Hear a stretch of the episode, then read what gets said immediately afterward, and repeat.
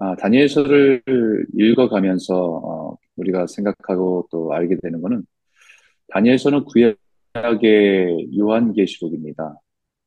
하나님의 성전은 무너지고 하나님의 백성은 포로처럼 끌려와서 살아가게 되고 그 거대한 바벨론 제국에서 살아가게 됩니다. 바벨론 제국이 영원할 것 같은 그런 세상에서 어, 다니엘은 하나님의 묵시를 받아 적어 기록한 성경이 다니엘서이기 때문입니다. 아, 요한계시록의 하나님의 교회와 성도들은 믿음 때문에 잡혀가서 순교하고 더 이상 하나님의 이름이 능력이 이름의 능력이 보이지 않고 세상의 로마 제국을 대적할 것은 아무것도 보이지 않는 세상에서 장차 일어날 하나님의 일을 환상 가운데 받은 묵시가 요한계시록이기 때문입니다. 요한계시록을 기록한 사도 요한이 반모섬에서 유배되어서 하나님의 비전을 환상으로 받았을 때 첫 번째는 가장 먼저는 놀람과 두려움이 가득했습니다. 그러나 그 환상에 대한 하나님의 계획과 뜻을 깨닫고는 마음의 평안을 찾고 오히려 성도들을 격려하고 위로하는 자로 살아가게 되었습니다. 마찬가지로 다니엘도 하나님께서 주신 환상을 받았을 때는 근심하고 번민하게 되었다라고 성경 분명히 기록합니다. 왜냐하면 우리가 본문을 읽었던 것처럼 한 번도 본 적이 없는 어, 내 짐승의 무엇을, 모습을 보았을 때 두려울 수밖에 없습니다. 사자 같은데 독수리의 날개가 있는 짐승, 곰과 같은데 새 갈빗대를 물고 있는 짐승, 표범 같은데 새 날개를 가지고 있는 짐승. 그리고 네 번째 짐승은 너무 무섭고 강하고 열불을 가지고 있어서 공포스러운 짐승의 모습을 표현하고 있습니다. 그 모습만 보더라도 우리는 악몽이고 또 우리는 너무 두렵고 무서울 것입니다. 그러나 그 뒤에 보이는 것은 인자와 같은 분이 짐승들의 모든 권세를 빼앗고 그들에게 영원한 심판을 베푸시는 모습을 보게 하십니다. 과연 이게 무슨 뜻인가? 무슨 의미인가? 두렵기도 하고 놀랍기도 해서 번민하게 되었다는 것입니다. 그래서 다니엘은 그 곁을 모셔 선 자들에게 이 모든 환상의 의미가 무엇인지 물었습니다. 그러자 그 중에 천사가 그 모든 환상을 해석해 줍니다. 내 큰 짐승은 세상에 일어날 내 왕과 제국을 상징하는 것이지만 결국 하나님의 나라와 성도들이 승리하고 영광을 누리게 될 것임을 분명하게 설명해 주었습니다. 지금은 하나님의 백성이 핍박과 박해를 받지만 그날에는 하나님의 나라가 임하고 영원히 다스리게 될 것이라는 것을 말해 주었습니다.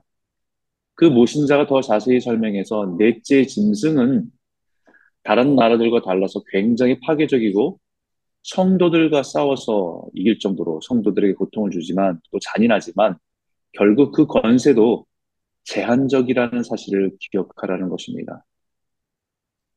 마치 그때 그의 그들의 힘과 권세가 영원할 것 같이 보이지만 하나님의 주권 아래에서 제한된 시간에만 활동하는 것임을 기억하라는 것입니다.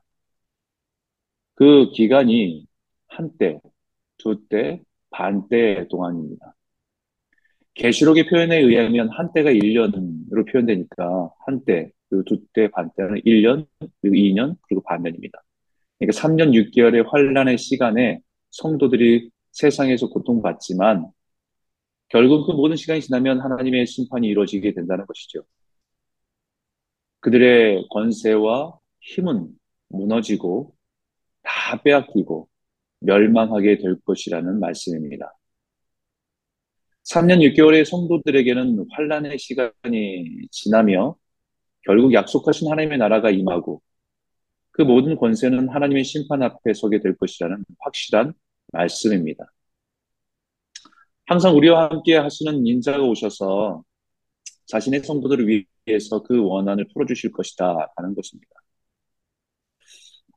마치 계시록 7장에 그들이 다시는 줄이지도 아니하고 목마르지도 아니하고 해나 아무 뜨거운 기운에 상하지 아니하리니 이는 보좌 가운데 계신 어린 양이 그들의 목자가 되사 생명수 샘으로 인도하시고 하나님께서 그들의 눈에서 모든 눈물을 씻어 주실 것입니다. 라고 말씀하시는 것과 같은 것입니다. 세상의 제국과 권세는 일시적이고 유한하지만 하나님의 나라는 영원한 나라가 되고 그의 백성들은 주를 섬기며 그와 함께 영원히 다스리게 될 것이라는 말씀입니다. 그래서 28절에 그 말이 이에 그친지라 나 다니엘은 중심에 범민하였으며 내 얼굴빛이 변하였으나 내가 이 일을 마음에 간직하느니라 라고 말씀합니다. 처음에 환상을 보았을 때는 무섭고 두려워서 근심하고 번민했던 다니엘이 하나님의 말씀이 해석되니까 그의 중심이 변합니다. 근심의 얼굴이 변하여 평안이 찾아옵니다.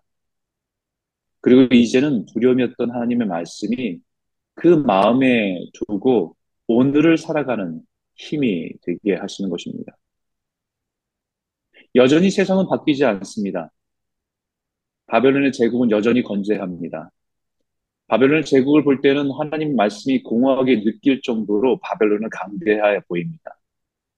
그런 바벨론 제국 속에서 믿음을 가지고 살아가는 것이 무슨 의미가 있을까 생각이 들, 될 정도로 허무함을 느낄 수도 있는 세상입니다. 하지만 다니엘의 중심에는 두려움과 근심이 아니라 하나님의 말씀이 있습니다. 하나님께서 보여주신 환상과 장차 일어날 하나님의 역사에 대한 분명한 약속이 있습니다. 다니엘의 마음 중심에는 분명한 하나님의 약속이 있습니다. 세상이 흔들 수 없는 분명한 하나님의 말씀이 있습니다. 그 말씀이 바벨론 제국에서 살아가는 성도에게 위로가 되고 힘이 된 것입니다. 그 하나님의 말씀이 로마 제국 아래 핍박과 박해 속에서 살아가던 성도에게 위로가 되고 소망이 된 것입니다. 오늘 이 말씀을 통해서 우리 각자의 삶에 적용해 보았으면 좋겠습니다. 첫 번째 적용할 것은 환상을 보고 두려움과 근심에 쌓여 있던 다니엘이 하나님께 진상을 물을 때 그게 무슨 의미인지 물을 때에 주를 섬기던 자가 그를 그 일에 대한 해석을 알려주었습니다.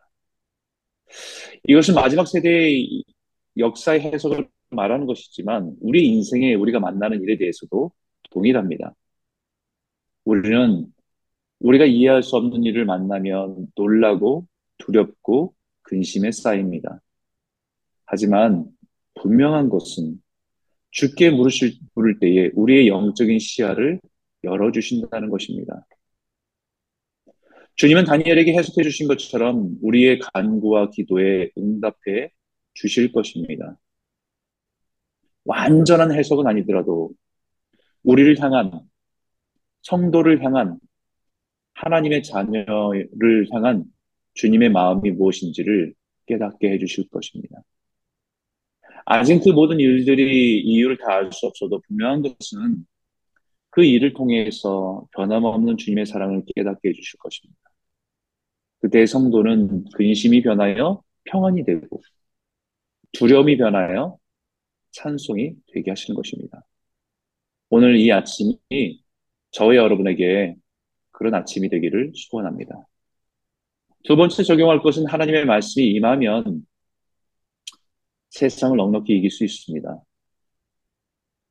지난주에 말씀드렸던 것, 주일날 말씀드렸던 것처럼 내가 하나님의 말씀을 지키는 것 같고 새벽마다 또 정해진 시간마다 하나님 말씀을 내가 묵상하며 그 말씀을 지킨 것 같은데 사실은 그 말씀이 우리를 지킵니다. 하나님의 말씀이 다니엘에게 이만이 바벨론을 두려워하지 않습니다. 하나님의 말씀이 다니엘에게 이만이 더 이상 다니엘은 바벨론을 두려워하지 않습니다. 벨사살 왕을 무서워하지 않습니다.